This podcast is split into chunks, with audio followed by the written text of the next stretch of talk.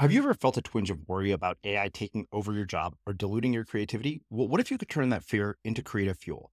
We've just published an amazing new ebook called The Four Keys to Success in an AI World. And this is more than just a guide, it's a deep exploration into the human skills that AI can't touch, the skills that are essential for standing out and thriving, no matter how much technology evolves.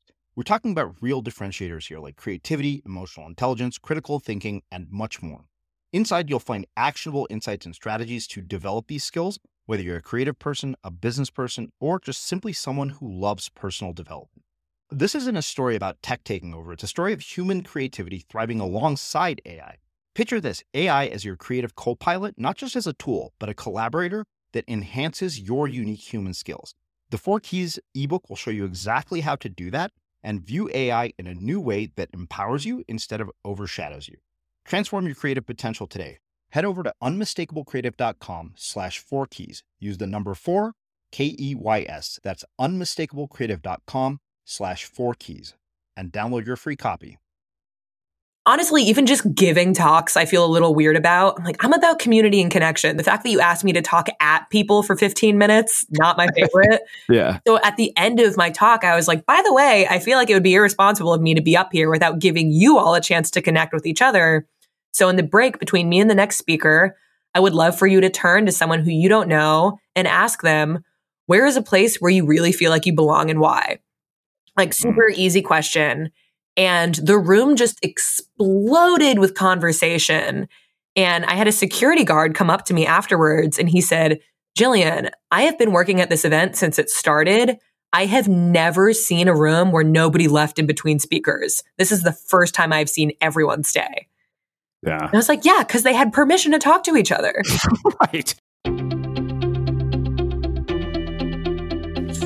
I'm Srini Rao, and this is the Unmistakable Creative Podcast, where you get a window into the stories and insights of the most innovative and creative minds who've started movements, built thriving businesses, written best selling books, and created insanely interesting art. For more, check out our 500 episode archive at unmistakablecreative.com.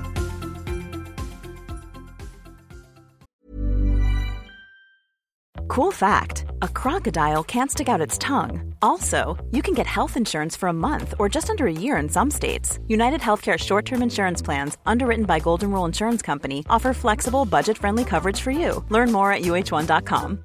Quality sleep is essential. That's why the Sleep Number Smart Bed is designed for your ever evolving sleep needs. Need a bed that's firmer or softer on either side? Helps you sleep at a comfortable temperature? Sleep Number smart beds let you individualize your comfort so you sleep better together. JD Power ranks Sleep Number number 1 in customer satisfaction with mattresses purchased in-store. And now save 40% on the Sleep Number limited edition smart bed for a limited time. For JD Power 2023 award information, visit jdpower.com/awards. Only at Sleep Number stores or sleepnumber.com.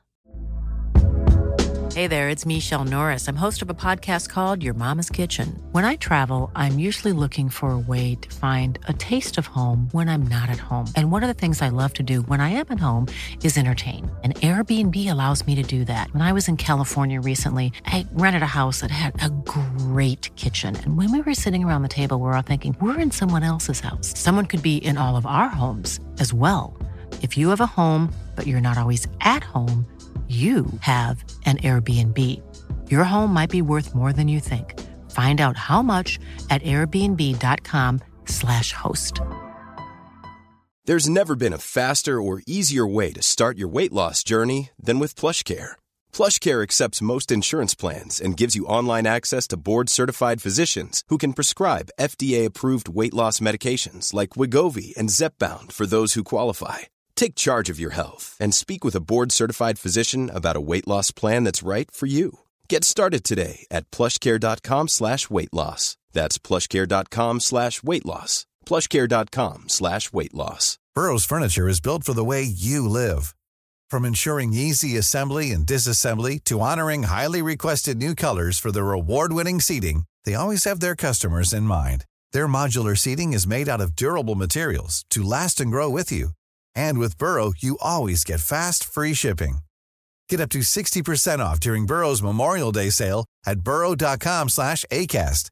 That's burrow.com slash ACAST. burrow.com slash ACAST.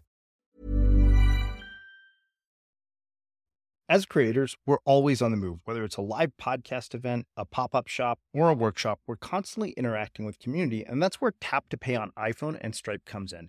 Imagine this you're at a live event, a listener loves your merch, or a participant wants to sign up for your course on the spot. With Tap to Pay on iPhone and Stripe, you can accept their payments right there and then, right from your iPhone, so there's no extra hardware or no delays. Total game changer. It's not just for creators, any business owner can do this. It's about making transactions smoother and much more personal, growing your business in your way. We've been using Stripe for our products and courses for a long time, and now with Tap to Pay on iPhone, you can take your business to the next level too. So visit stripe.com slash tap iPhone to learn more. Remember, folks, with Tap to Pay on iPhone and Stripe, your business is always at your fingertips. Jillian, welcome to the Unmistakable Creative. Thanks so much for taking the time to join us. Yeah, thank you so much for having me. I really appreciate it. Yeah, so I think I came across your work by way of your publicist. It's funny because we get such a high volume of pitches these days. I'm always like, okay, how did I find this person? But it's almost always like a hell yes or a hell no. And when mm-hmm. I saw what you were up to, I was like, oh yeah, I definitely want to talk about this. But uh, before we get into that, given the nature of your work, I want to start with what I, what I think is a really fitting question. That is, what social group were you a part of in high school, and how did that shape and influence the person that you've become and what you've ended up doing with your life? That's such an interesting question. So Mm, I guess the social group I was a part of in high school, I was a part of a few different groups, but I would say the biggest thing I identify with is being a overachiever. I was one of those like taking three AP classes. Uh, the list of the things I did was insane. I'm just going to list all of them. It's like mildly concerning, but literally at one time I was in three AP classes, executive produced my shoot, my school's news show was on the volleyball team, was in two different choirs, and ran a nonprofit in my school. So I was doing a ton of stuff. And as an adult, I'm really working on undoing that overachiever mentality. Mm. Where did that come from? So I think it's two things. One is just the culture of the town that I grew up in. I grew up in Fairfield, Connecticut, so a very affluent town where even though I went to public school, it was a really, really well funded public school, the kind of place where all the kids are competing to go to an Ivy League school. And I kind of darkly joke that kids were their parents' trophies, or, you mm. know, you would like be at a parent's house and overhear the parents kind of bragging about their kids like well my kid got this score on the SATs and they're doing this many extracurriculars and they got into this school. And while it wasn't overtly told to me i realized that in the culture i was in more achievements meant more respect. And the same thing applied in my own family where my mostly my dad was just really excited by talking about accomplishments. It's kind of how we bonded. We had those conversations around career and the stock market. That's that's what we connected on. And so I knew for me to really connect with my dad and have a close bond, I needed to be constantly achieving. And again, now as an adult, I know that's not completely true. He'd love me no matter what. And it is also true that I got more attention and more praise when I was performing really well, mm-hmm. which also when I was in high school, it led to a total mental breakdown where I, I was anorexic. I was constantly having panic attacks because the pressure I was putting on myself to just be this A plus student super high achiever was just way too much. So, uh, you know, as somebody who grew up in an environment like this, um, one I can relate because Indian families are pretty much exactly the same. Uh, you know, it's like doctor, doctor, lawyer, engineer, and it's like which med school did you get into? Like we literally judge everybody by the fruits of their labor, even though our mm-hmm. most important spiritual text literally says you're entitled to your labor, but not the fruits of your labor. The irony of that has still kind of just not been lost on me. But mm-hmm. you know, as somebody who grew up in this kind of an environment, had that kind of an outcome, I wonder um, how you think about something like this in the wake of you know a college admissions scandal. I mean, me and my sister, we we pretty much we will look at the people who get into Berkeley, people who get into Stanford, the places where we went to school, and we're like, no way in hell we would get in today. Mm. Uh, you know, we're nowhere as near as impressive, and yet people who are far more impressive than we are, are getting rejected.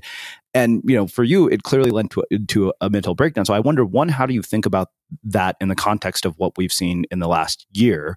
Um, two, did your parents ever realize like this is where you were being pushed to, and you know, how did that shake out? And then I don't know if you're a parent, but I would be curious what you would say to parents listening uh, about these kinds of conversations with their kids. Ooh, interesting. Okay. So to be honest, the college admissions thing, I'm not totally sure what you're talking about. Is it okay. that students who are really, really high achieving are not getting into the same? Well, so there's a big scandal. Um, sometime this year, you know, that pretty much made headlines everywhere to the point where basically, like the richest one percent, you know, we're talking like Aunt Becky from Full House, um, basically bribed uh, some you know college admissions counselor to help get their kids into school, and it was all completely revealed. I mean, Felicity Huffman. We're talking celebrities and billionaires mm-hmm. were bribing mm-hmm. their kids' way into school, and the stupidity of that is is still not it still baffles me. But um, you know, but the thing is that there's this such a pressure to achieve and to go into these environments um, and also thrive there, and it just carries into our adult lives as well. So I wonder, you know, when you look at something like that, having grown up in the environment mm-hmm. that you mm-hmm. did, because these are kids who are literally headed to this kind of schools you're talking about. Yeah, it's just a much worse, more amplified version of your experience. Completely, and I'll I'll also say that I definitely was a a more subtle part of that problem where I had a tutor who was paid to help me apply for college, where we literally had a spreadsheet of all of the colleges that I was applying to, what types of essays I was going to write, what scores I needed to get into that school. And just looking back at the time, all my friends had someone like that. So I didn't think it was strange. And now to be like, wait a moment, I literally had a tutor to help me apply for college. Mm-hmm. That is an unfair advantage if I ever heard one. Yeah. And so I guess the only thing I can really say because I'm not super well informed on this is just that there is way too much of a connection between privilege and access to education. Mm. And as someone who now I'm looking at Union Theological in New York as a place where I might go and get my master's of divinity, I'm kind of playing with that and just seeing how expensive it is. And this is the thing I've been really frustrated about this week is how expensive it is to get a degree for a job where you are not going to be paid that well and you want to just help people. Mm-hmm. It's bananas to me. Yeah, no, I mean, don't even get me started on that. But uh, you know, so then what about you know the anxiety attacks, the panic attacks? Like, did your parents find out? Uh, you know, and how in the world did you navigate that? Because I, I think to some degree that is probably happening to every kid in your situation on some level. It just mm-hmm. doesn't manifest externally or it does and it's like 20 years later and you lose your mind yeah so what happened at the time was they did the best they could with the tools that they had and they saw the external problem of okay jillian has an eating disorder so we take her to a nutritionist and so I was meeting with this woman every week who was a nutritionist. I wasn't allowed to see her on my own. So I saw her with my mom which meant that I couldn't really talk about my emotional problems freely. So it was a huge band aid on this giant deep cut because it's like, yeah, you can force me to eat more food, but that's not solving this deeper issue that on a cellular level, I don't feel like I'm enough. I don't feel like I'm lovable. I don't feel like I'm beautiful. And that wasn't a thing that my parents and many parents are not equipped to handle because their parents didn't know how to handle conversations like that. Mm-hmm. And so now as an adult, I actually I took the initiative to get into family therapy with my parents to mm-hmm. really change the narrative of our family and start to kind of have some shared language around how to talk about emotional issues and how to dive into our feelings because I don't have children, but if I do have kids, I want to make sure I'm really armed with the tools to let them know that having emotions is okay mm-hmm. and being able to be comfortable with them because kids are smart. They can tell when someone is not comfortable if you're feeling really sad or really upset or really angry. And in my case, I knew that if I had those feelings, I was not going to be met with skillfulness. And so I just shut them down. Hmm. Yeah, so the sense of feeling like you don't have enough, you're not enough, you're not beautiful, like the lack of enough, I think, is a, a sort of prevalent theme, not just I think in childhood, but for many of us into our adulthood. Uh, and it's a really bizarre paradox. You know, I had Ryan Holiday here. One of the things that he said is this, you know, we, we have this sort of, you know, constant goalpost that keeps moving. It's like, oh, I hit the New York Times bestseller list. Well, now you know what? It's being number one on the list. Or, you know, it's like, oh, no, the next level is, you know, hit a home run or no, hit a home run in the World Series or hit a grand slam. Like it just keeps moving and moving. And the thing that struck me most was when he said, you know, on the aggregate, it's a good thing because it drives a lot of achievement but on the individual level, the truth is that it's a lie. And that really stayed with me. And yet, I, it's funny because some of these overachiever tendencies, uh, I know in myself, have also been largely responsible for my ability to get things done and to totally. accomplish some of what I have. So I wonder, you know, when you think about this from that experience, where is the line between, okay, this is a healthy level of motivation to this is a darker side of ambition? I think the answer to that is what happens when you don't work? What happens when you're not achieving things? Because for myself, I had a moment where some of my freelance writing jobs went away and suddenly I didn't have any work for a few weeks and realizing I have no idea how to fill my time when I am not working and I immediately sink into this exhausted, sad place. Which might be a sign that I was just overworking myself for years, but also it's a sign that I'm lacking skills that every adult needs, which is how do I relax? How do I have hobbies? How do I just hang out and have hours long conversations with my friends without checking my watch? It's mm. just it sounds kind of strange. And as I'm saying it, I don't know if I totally believe it, but for myself, leisure feels like a skill. Work, work is my default mode. I'm like, yeah, it's very easy for me to wake up and make a checklist and do all this stuff. It is way less easy for me to wake up and be like, cool, I'm just hanging for three days.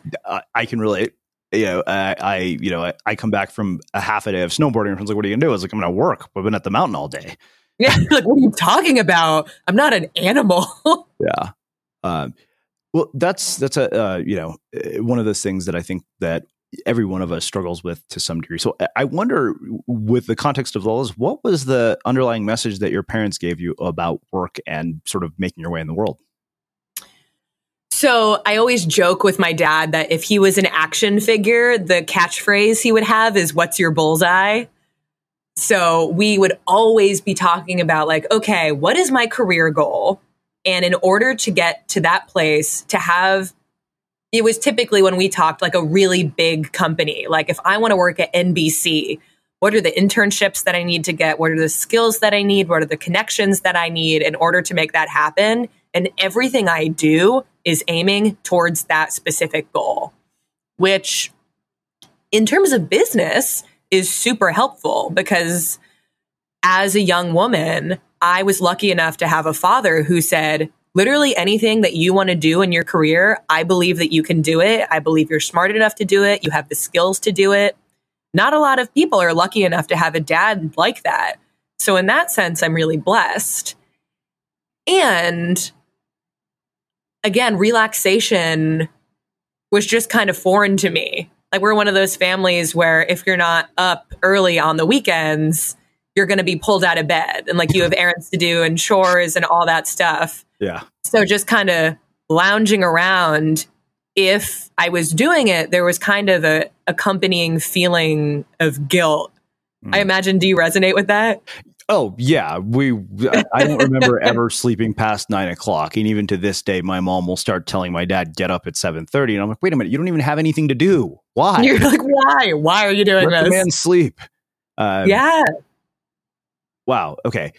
So, what ended up leading to this work? Like, what did you do in college that kind of led you down this path of, of building community. But one other thing that I, that I wanted to ask you, you had mentioned sort Yeah. of this uh, ability to have long conversations without checking your watch constantly and to be with people. I wonder, uh, you know, and part of me is I wonder if I have this just cognitive bias to kind of rail on this, but what role do you think technology has played in all of that? It's a really good question. I think my automatic easy response is always technology has made it harder for us to connect with people. And I recently had a conversation with someone who challenged me a little bit on my own privileges where I am a able-bodied straight woman who most of my identities are if not completely mainstream, mainstream enough and so there's not a lot of parts of me where I feel like I need to find a community on the internet to Mhm. feel understood and supported. No. Uh, which it's a point that I always try and make because I see the conversation online so much of like technology is addictive and bad and it's tearing us away from each other and all of these things. And the thing that I see less often is for uh, stories of the people who feel so misunderstood, like they're in a wheelchair, they're queer and they live in the South and they don't feel like they can talk to anyone around them, that technology is also saving lives in that sense. So I always try and be the devil's advocate just because I I haven't heard that so often and I, I like the argument. Yeah. Uh, but in addition to that, I got introduced to the world of really beautiful, heart centered, deep community spaces at this program called Camp Grounded, which is a summer camp for adults with no technology. So you go and your phones are taken away from you, and they're, they're, they go so far as to not have any clocks the entire weekend. So mm-hmm. you're completely present with people. And it's also a sober weekend. So there's nothing taking your brain away from what's really going on. And it was the most open, playful, silly, embodied I had ever felt. And while I I honestly don't think having the tech taken away was a huge part of it, it was definitely a part of it. Because if there was Mhm. ever a moment where I was sitting by myself and I was just like, man, I'm feeling kind of socially awkward right now. And I Yeah. don't want to sit with that feeling, or I feel afraid to start a conversation with this person I don't know. So instead, I'm going to make myself unapproachable by looking at my phone. right. So, uh, what led to this work? Uh, just out of curiosity, and I, you know, it's funny because I, you know, when I went and read your website, I saw that you built communities for businesses, but you've also written this book about, Mhm. you know, how we apply this to our personal lives. And given that I just moved to a new town, I'm going to basically use this time incredibly selfishly for my own reasons. Please, Um, whatever problems you have, so many other your- people have. Yeah. So, um, first off, you know, how in the world do you get into something like this as uh, a career? Uh, because it's not one of those things where you open a guidebook or go to a college counselor and say, "Hey, this is what I want to do." you're like, I want to study loneliness. And like, what's Yeah. wrong with you? Um, so the story is that when I was in college, I fell into improv and sketch comedy. I went to Boston University. I was the president of our school's sketch and improv group, the callbacks, for three years. Comedy Kids were my main friend group.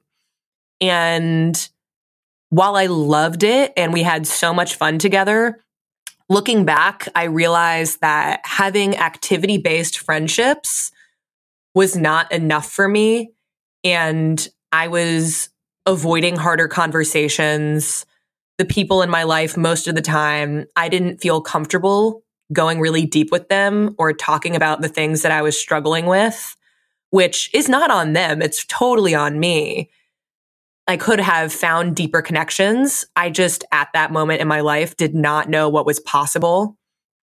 And when I was nearing graduation at college, I actually worked really hard so that I could graduate early, which is just such a sign of someone who is like not happy with their college life. And I moved to New York City as soon as I possibly could. And when I got here, I kind of did the exact same thing, which is hang out with comedy people in New York City. So totally in the the UCB crowd. Did all the improv sketch classes, was in an indie improv team, all the things. But still felt disconnected. And I think it's just because of the point of my life I was at where I just graduated from college. I had this feeling of I can completely change who I am. And so I just made this promise to myself the summer after I moved to the city where I said, all right, I'm just going to keep going to events and experiences by myself until I really fi- feel like I've found my people. But looking hmm. back, I'm like, wow, I was so brave. I went to festivals by myself. I went to retreats by myself. I showed up at events and parties by myself and slowly started collecting this community of people who inspired me to live a better life. And that was a thing that I did not know was possible to look around me and see these people who are just kind, open hearted people. They're silly and they're trying to make the world a more loving and just better place. Mm. And wow. it's one of those things where I feel like you hear all the time people say stuff like, it's hard to make friends as an adult. And also, New York City is a lonely place. Those are two things that I hear constantly. And while I understand them, both of those sentences annoy me so much because words have power. I have a friend who says words are like magic spells. And so if you say New York City is lonely and you believe it, that's going to be your experience of New York City instead of saying, New York City has a bunch of amazing people and I can't wait to meet them. Say, okay, you just haven't found the right people yet. And that takes work. And that's, this is a huge thing that I just constantly talk about is we assume that we should know how to make friends. We assume that we should know how to find our community. And really it's a skill. So there's all these people walking around with this shame around their loneliness and this shame that they feel like they don't know how to connect with people and they think that they're weird for that. When in reality, mm-hmm. most people are like that because they don't even know that it takes, just like with romantic relationships, time and attention and energy to find your right people and curate those relationships. Mm. Wow. So many questions come from that. Uh, That's my rant. Well, it's funny because uh, you know when you were talking about the improv group, I, I couldn't help but think of an experience I had in college. You know, I went to Berkeley, which is this incredibly diverse you know school, and uh, you know I remember getting to the end of my senior year. I had one extra semester, and I met some girl at who went to Stanford. She came to Berkeley to hang out, and she forgot her ID. And she said, "Don't you know anybody you could call?" And I said, "This is going to sound horrible, but I don't know any white people."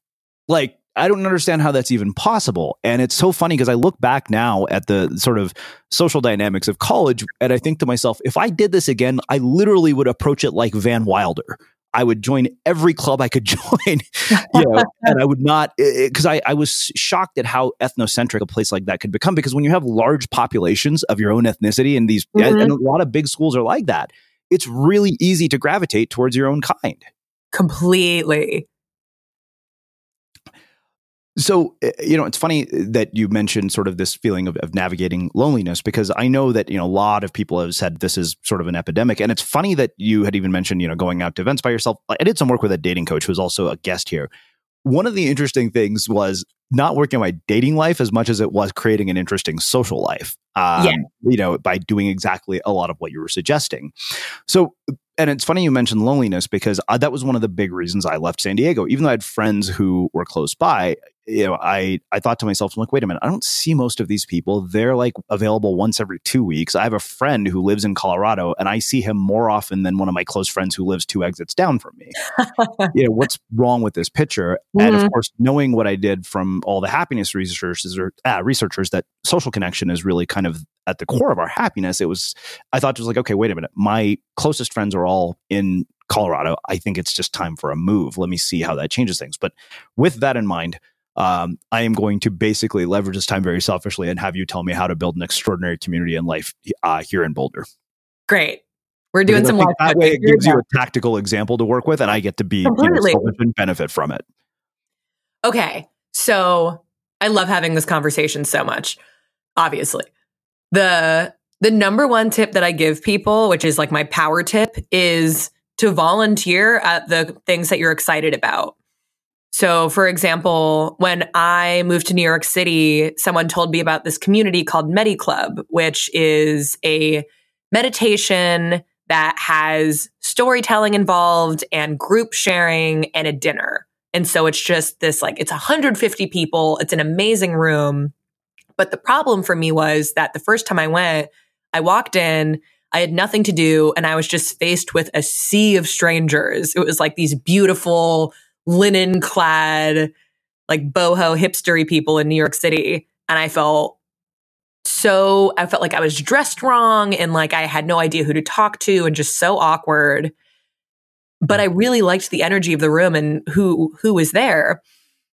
And so for a few months, I started checking people in at the door. And just for anyone who has social anxiety at events, especially big ones, volunteering is the best way to feel comfortable because you have a purpose. When people come in, there's a reason for me to talk to them because I have to check them in. And it sounds kind of silly, but you're in a position of authority. People see you as someone who knows what's going on literally just because you have a clipboard. So you might feel more comfortable talking to people later. You've already said hi to them when they come in. You know people who are in the room. Also, if you have financial issues, you don't have to pay. That's always great. Yeah. And the last thing is that when you volunteer, you get to meet the organizers of an event. And organizers are the people who are typically the best connectors in a city. And so if you say to them, hey, blah, blah, blah, like, I'm looking to make new friends. Is there anyone in this room who you think I should meet? Is there any other event in the city that you think I should go to? Those are the people who know what's up. And now they can give you some of their time because you've been really useful to them. Mm-hmm. Hey, it's Srini. I hope you're liking this episode of The Unmistakable Creative. Did you know that every Sunday, our community manager, Melina, sends out 10 key takeaways from episodes like this one? All you have to do to receive it is sign up for our newsletter. Just visit unmistakablecreative.com slash newsletter and you'll get them delivered right to your inbox. Again, that's unmistakablecreative.com slash newsletter. Normally, being a little extra can be a bit much, but when it comes to healthcare, it pays to be extra and United Healthcare makes it easy with Health Protector Guard fixed indemnity insurance plans. Underwritten by Golden Rule Insurance Company, they supplement your primary plan, helping you manage out of pocket costs without the usual requirements and restrictions like deductibles and enrollment periods. So when it comes to covering your medical bills, you can feel good about being a little extra. Visit uh1.com to find the Health Protector Guard plan for you. There's never been a faster or easier way to start your weight loss journey than with PlushCare PlushCare accepts most insurance plans and gives you online access to board-certified physicians who can prescribe FDA-approved weight loss medications like Wegovy and Zepbound for those who qualify. Take charge of your health and speak with a board-certified physician about a weight loss plan that's right for you. Get started today at plushcare.com slash weight loss. That's plushcare.com slash weight loss. plushcare.com slash weight loss. Hiring for your small business? If you're not looking for professionals on LinkedIn, you're looking in the wrong place. That's like looking for your car keys in a fish tank. LinkedIn helps you hire professionals you can't find anywhere else, even those who aren't actively searching for a new job but might be open to the perfect role. In a given month, over 70% of LinkedIn users don't even visit other leading job sites. So start looking in the right place. With LinkedIn, you can hire professionals like a professional. Post your free job on linkedin.com slash people today. Hey, it's Paige DeSorbo from Giggly Squad. High quality fashion without the price tag. Say hello to Quince. I'm snagging high-end essentials like cozy cashmere sweaters, sleek leather jackets, fine jewelry, and so much more. With Quince being 50 to 80% less than similar brands. And they partner with factories that prioritize safe, ethical, and responsible manufacturing. I love that. Luxury quality within reach. Go to quince.com slash style to get free shipping and 365 day returns on your next order. Quince.com slash style. Burrow is a furniture company known for timeless design and thoughtful construction and free shipping, and that extends to their outdoor collection. Their outdoor furniture is built to withstand the elements, featuring rust proof stainless steel hardware, weather ready teak, and quick dry foam cushions. For Memorial Day, get 15% off your Burrow purchase at burrow.com slash ACAST and up to 25% off outdoor. That's up to 25% off outdoor furniture at burrow.com slash ACAST. Hey there, it's Michele Norris. I'm host of a podcast called Your Mama's Kitchen. When I travel, I'm usually looking for a way to find a taste of home when I'm not at home. And one of the things I love to do when I am at home is entertain. And Airbnb allows me to do that. When I was in California recently, I rented a house that had a great kitchen. And when we were sitting around the table, we were all thinking, we're in someone else's house. Someone could be in all of our homes as well. If you have a home, but you're not always at home, you have an Airbnb. Your home might be worth more than you think. Find out how much at airbnb.com/slash host.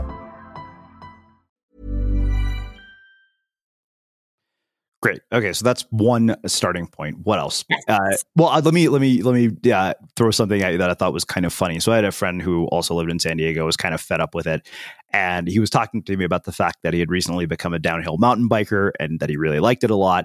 But then he said, "Yeah, he's like, but it's not really a great way to meet girls." And I feel like literally, if you talk to most guys who are single about this conversation, Mhm. on some level, like my friend, uh, you know, Raj Nathan, he's like, dude, he's like, networking events are bullshit. They're just an excuse for guys to hit on girls and not seem like they're hitting on girls. And I'm like, Totally. yeah, I think there's some truth to that.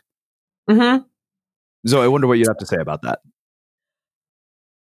the so I run a newsletter called the Joy List in New York City, and it's two events for every day of the week that has facilitated connection. And Mhm. anyone who knows me knows that I am obsessed with facilitated connection because it for me is what helps make an event really connective and community centered and helps people really go deep with each other quickly if they want to. Because say for example, you go to a yoga class you can talk to someone afterwards, but it feels kind of awkward. It's a little weird. You don't know if the person wants to talk to anyone. But if you go to a yoga class followed by a group conversation, followed by a dinner, which is an actual event in New York City called Flow and Tell, you have a reason to talk to people. You have a literal prompt that you are given to talk to people and guarantee those conversations are going to be richer and longer and more satisfying than any quick random conversation you would strike up with someone at the back of your yoga studio. Mhm. So, finding things that have facilitators is the best way to find a space that's really connective. Yeah. And I know, I think an issue for some people is that they can feel kind of hippie. Like, oh, okay, there's this event in New York City called Vulnerable as Fuck, where you go and this woman named Veronica gives you prompts that are kind of more vulnerable than usual questions. And you talk to someone you don't know about it, and then you keep switching people. And it's, in my opinion, it's pretty genius speed dating that is not Yeah. marketed as speed dating. And as a woman, I've met so many men there because it's saying, okay, this guy is comfortable enough in himself to show up in an event that has the word vulnerability in it and is down to get a little uncomfortable and to share things about himself with me if he wants to. And so if there's stuff like that in the city that like you're in or the cities that your guy friends are in, it's something that I recommend just trying out at the very It's least funny 'cause once. you're making me think I should just start it if it doesn't exist. Totally. She has teacher trainings online that you can do and then just run your own event. Okay, that's genius. She may be somebody you have to refer me to because I, as a potential podcast guest, because that sounds fascinating. Completely. And she's actually, I'm always so excited when I see my friends who are community builders and their profiles are starting to blow up because it's just like, I have mixed feelings about it. Like, on the one hand, it kind of annoys me that people who are community builders need to focus on building their personal brand in order to get resources and attention for their community.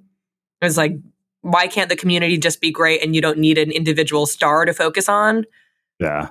But at the same time, it's saying, oh, okay, people are seeing this work sh- that she's doing as important and valuable, and they think that her message is important and valuable. And so they're giving her speaking opportunities and financial resources and helping her with trainings. Like, hmm. that's really important. Yeah. So I, I love this idea of facilitated conversations and connections. Uh, you know, I, like every couple of months, we host you know dinners where we invite former guests of the show to come together. Where if I'm in a city where they're all at, we'll probably do one in New York. So I'll definitely invite you when we're there. But. Uh, the so you know we've talked about that we've talked about volunteering uh it, and i also you know, when you're talking about that i realized like oh that's why crossfit works so well That's why mm-hmm. people like it because it, it is a facilitated conversation. Like you inevitably are going to talk to the people that are in your gym. Yep. Um, okay. So anything else that you would suggest? So another suggestion that I give, and to me, it sounds very obvious and very easy, but I also recognize I'm the type of person who is very comfortable publicly asking for help. I know that is not the case for everyone, but I suggest using whatever social media platforms you have, if you have any, and letting people know that you're looking for more friends.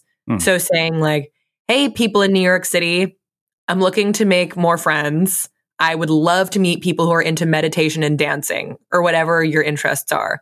Who do you got for me? Yeah. Because people love to help. And the easiest way to help is literally just to tag someone in a Facebook post and be like, oh, yeah, I know this person who lives there. Like, they love meditation. And mm. some of those people, of course, might not be down to talk or they might not be looking for new friends, but chances yeah. are some of them will. And people who are friends of friends, typically you tend to get along with them a little bit better than just some random human off the street. And even just doing that could be a huge way to start your community in a city. And it blows my mind how many people just never ask for the thing that they're looking for. Because to me, it yeah. sounds so obvious, but I'm the kind of person who is literally asking for help for things on the internet every day of my life. That's amazing. Uh, it, it's funny because like I never thought to even try that in San Diego. One thing I wonder is you mentioned you know some people aren't really up for making new friends and I, sometimes i think that my old friends are kind of like that and you know i moved around all the time when i was a kid so i always say like i think subconsciously it's no coincidence that i've built a platform and made a career and used uh, you know my primary medium is something that ensures that i'll never stop meeting new people Mm-hmm. And um, that's, you know, I think subconsciously that's why I chose to do it in this format of all the things that I could have chosen because being a writer is fairly solitary. But getting to talk to you and, and other people like you every week, I just keep, you know, meeting like more and more interesting people.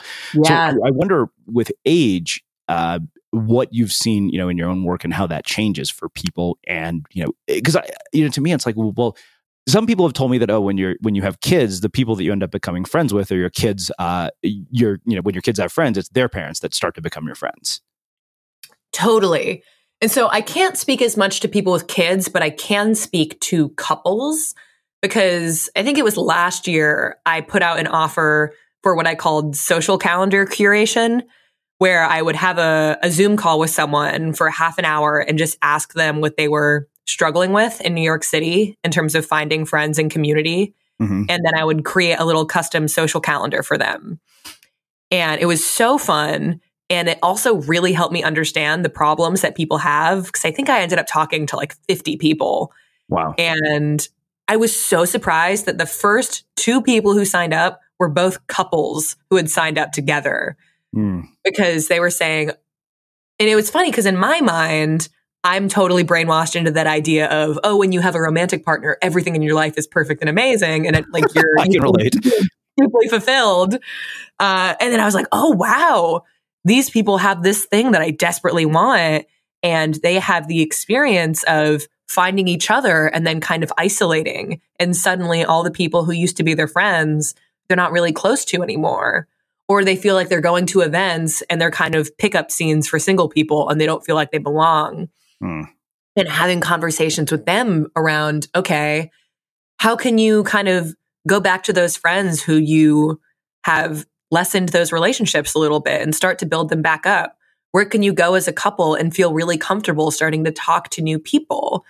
And it's just, it's really interesting because I feel like, especially in American culture, we, there's this academic term that I found called amatonormativity, which means that we are obsessed with romantic love and think that romantic love is better than any other type of relationship. Hmm. And so it makes sense that when we find a romantic partner, we're like, cool, great, accomplished that. I'm good. Friends are a luxury. I don't really need them. Yeah. And I kind of compare it to having a nutritious diet where we know that we need to eat a bunch of different types of foods in order to be happy. And on the same token, we need to have a bunch of different types of relationships to have a healthy community in our lives. Mm. But not many people actually do that. No.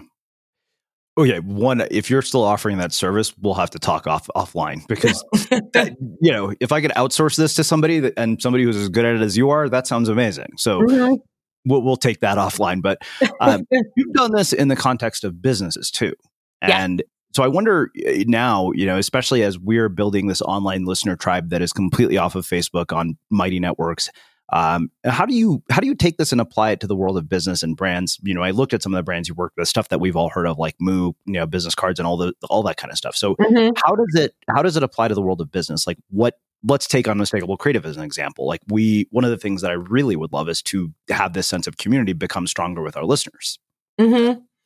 So, I think the biggest hard lesson that I have learned is that with online communities, it's very easy for them to center again around a star. American mm-hmm. culture, we're so obsessed with having stars and celebrities and people who we see as special.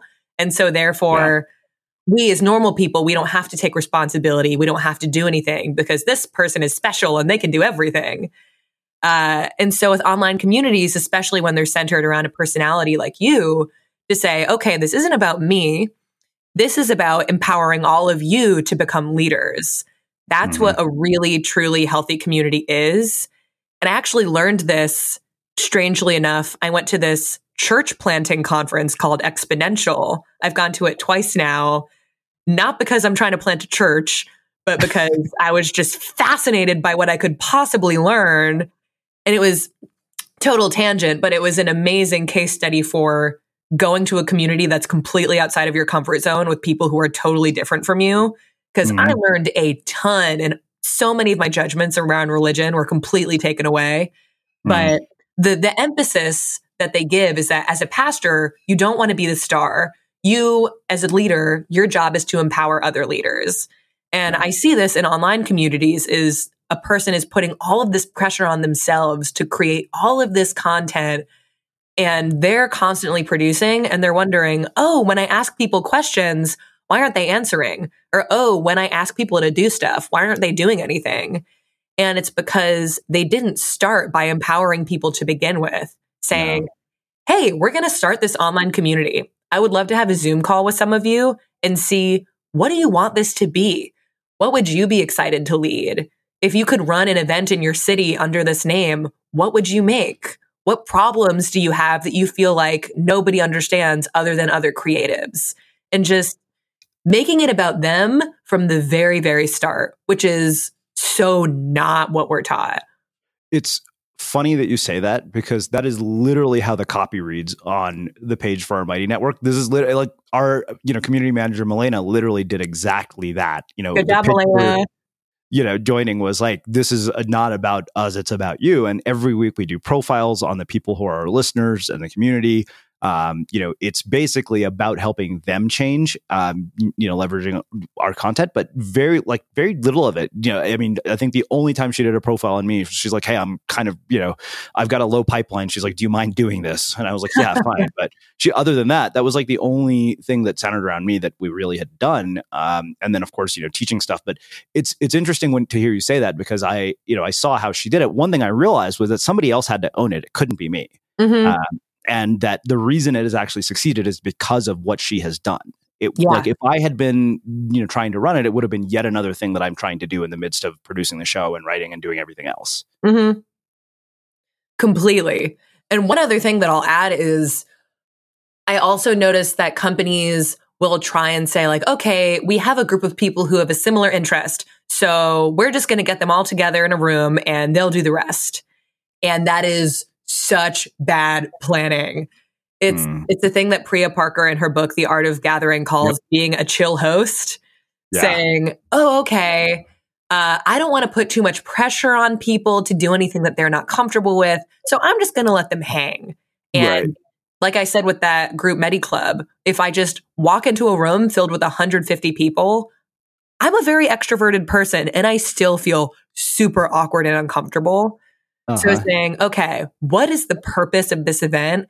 What are people trying to get out of it? How do we want them to feel when they leave? And how can we facilitate this experience so that they will connect with each other?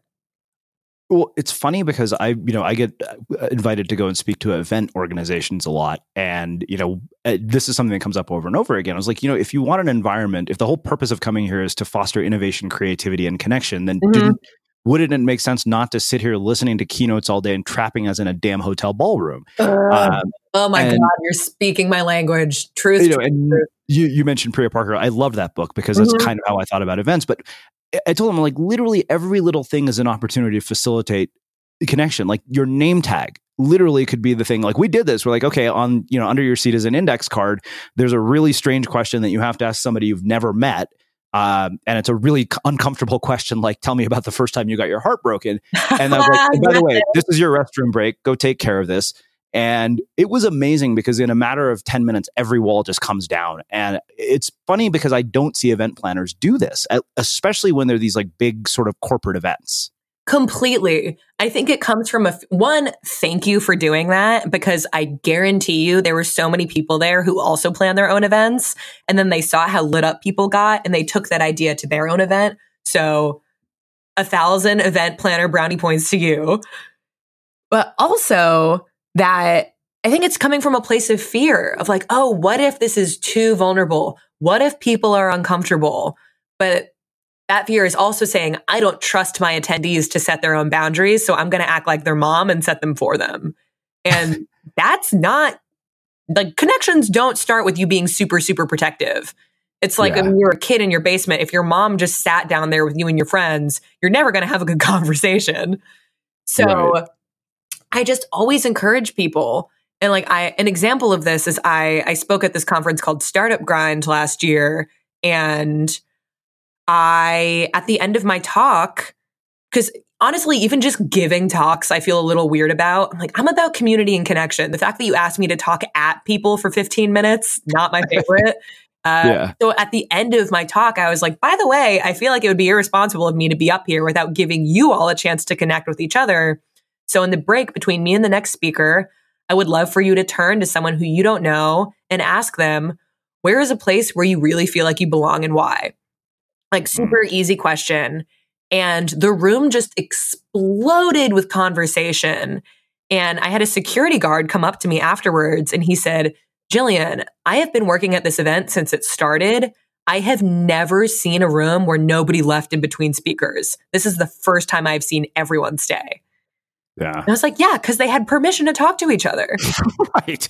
It's it's kind of amazing that you have to give them that little prompt, but it's amazing just by designing that one little question or even designing an environment that leads to that, mm-hmm. you, you, can create that. Um, wow. So you know, we've talked about it in terms of centering around a, a person or, or, you know a, a, personality, which I think is is you know the curse of like sort of the online content creator, the internet celebrity. But what about products? Like when you work with somebody like Moo, how does that play out?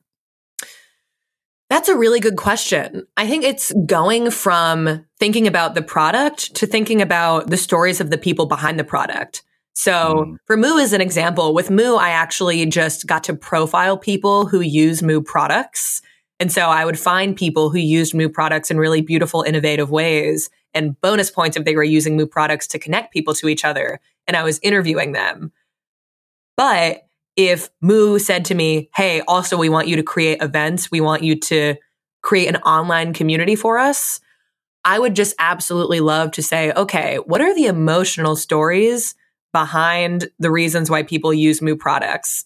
And so, one really great example is people who are looking for jobs. Communities, I think, are a really great place for people to address shame. And I'm literally making this up as I go, but with job hunting, there's a lot of shame around I can't find a job. I'm like going places and I'm giving people my business card and it feels really scary and it's really awkward for me to talk about myself. So, what if they had an event where people got to practice networking and pitching themselves and they talk to a partner and then their partner goes and pitches that person to other people?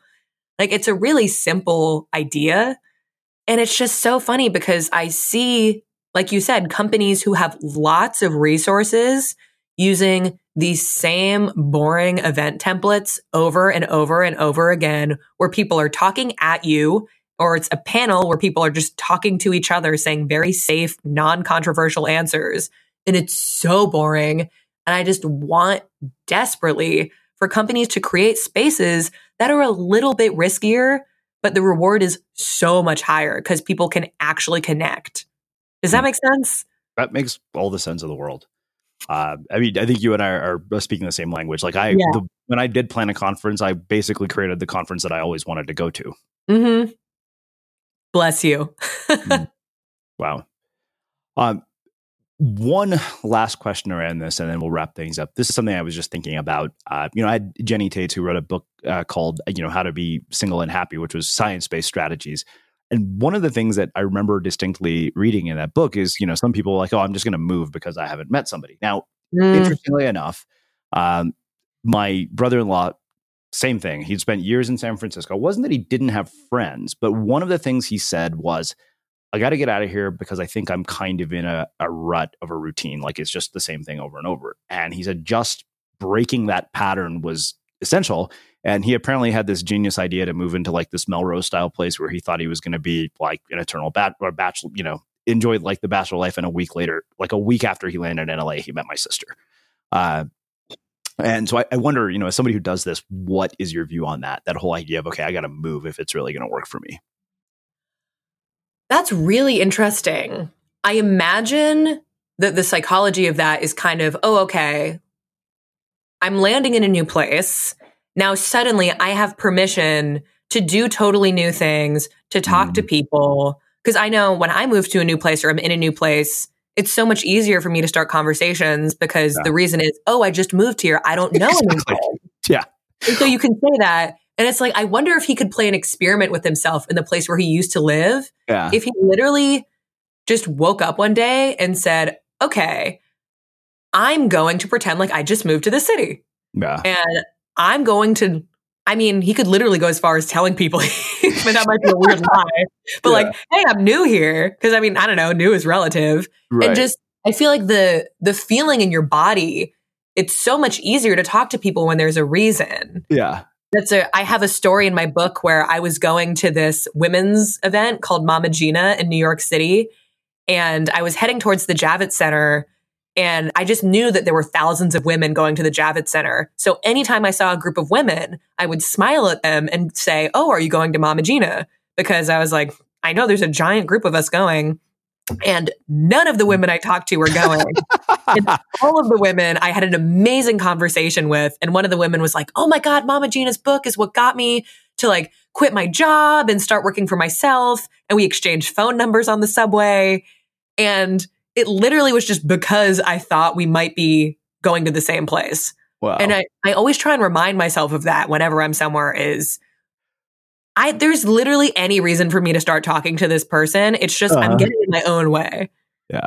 Well, it's funny you say that because, you know, we literally just got to Boulder this week and I went out to a bar last night. I met the bartender, you know, and literally that was the conversation. I just moved here. And he's like, Oh, you write books. He was like, Well, he's like, you know, I would, I'd love to pick your brain. And I was like, well, and he said, like, we have this amazing Sunday brunch. I was like, well, hook me up with some Bloody Marys and I'll share all the writing advice you want. Uh, and it was boom, connection. Yeah, like I made a new friend, you know, and we literally, every restaurant we go to, it's kind of the same thing. And, and I realized you know, when you're in the place that you've been in for so long, you don't do that. You're literally like just in your routine of, okay, let me order my food and get the hell out of here.